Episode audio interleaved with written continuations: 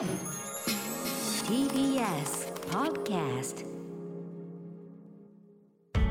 発信型ニュースプロジェクト。TBS ラディオ905-954おぎゅうえちき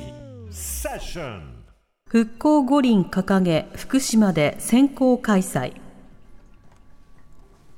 東京オリンピックは23日金曜日の開会式に先立ち今日福島でソフトボール1次リーグが始まり北京大会以来の金メダルを狙う日本がオーストラリアに8対1の5回コールド勝ちして白星スタートを切りました。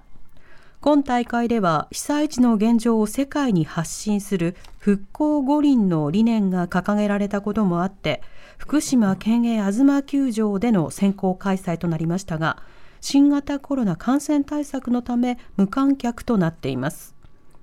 そんな中、大会組織委員会は今日新たに大会関係者8人が新型コロナウイルスに感染したと発表。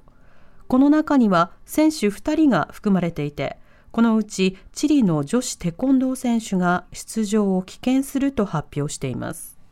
スポンサー企業、続々オリンピック開会式欠席。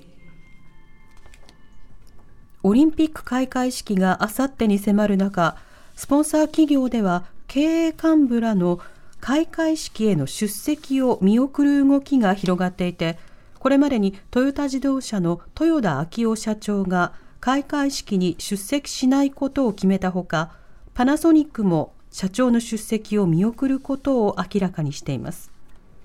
また、NTT と NEC は経営幹部の出席を取りやめ、日本郵政は緊急事態宣言の下での人流抑制の観点から出席を見送り、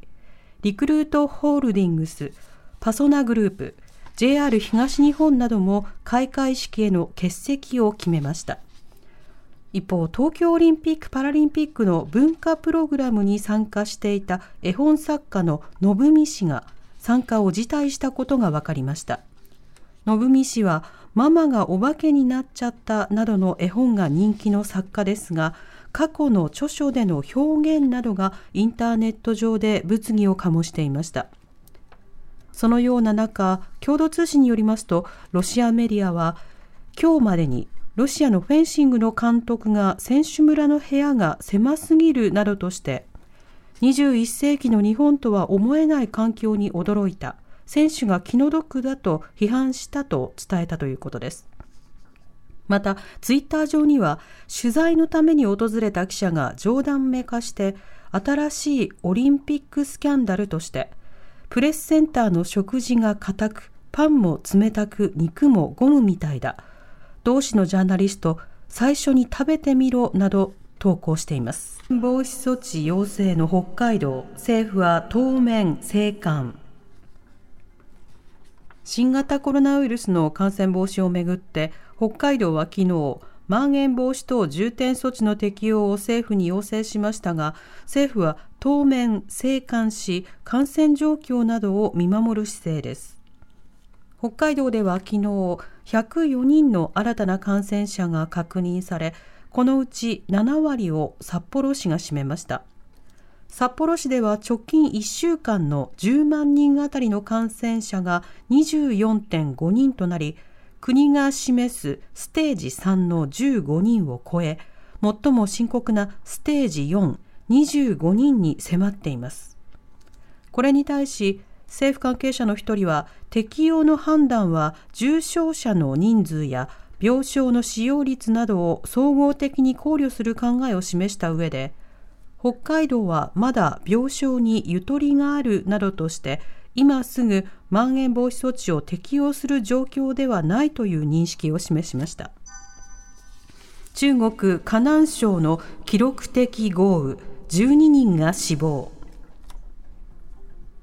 中国中部の河南省で17日から大雨が続き現地の気象局は1000年に一度の大雨との見解を示し、警戒を呼びかけています。州都の鄭州市では、昨日夕方、中国でのこれまでの過去最多雨量となる1時間201.9ミリの局地的な豪雨に見舞われ、地下鉄が冠水。市の発表によりますと地下鉄の車内などから500人以上が救助されましたがこれまでに12人の死亡が確認されたということです。また市内ではおよそ20万人が避難。一部の町は深さ2メートルの水で覆われ携帯電話がつながらなくなっていて被害はさらに拡大する可能性があります。令和初。大関照ノ富士が横綱に昇進。日本相撲協会は今日午前9月の大相撲秋場所の番付編成会議と臨時理事会を開き大関照ノ富士の第73代横綱昇進を正式に決定しました。新しい横綱の誕生は2017年初場所後の稀勢の里以来4年半ぶりで令和では初めてです。照ノ富士は決意を示す向上で不動心を心がけ横綱の品格力量の向上に努めますと語りました。TBS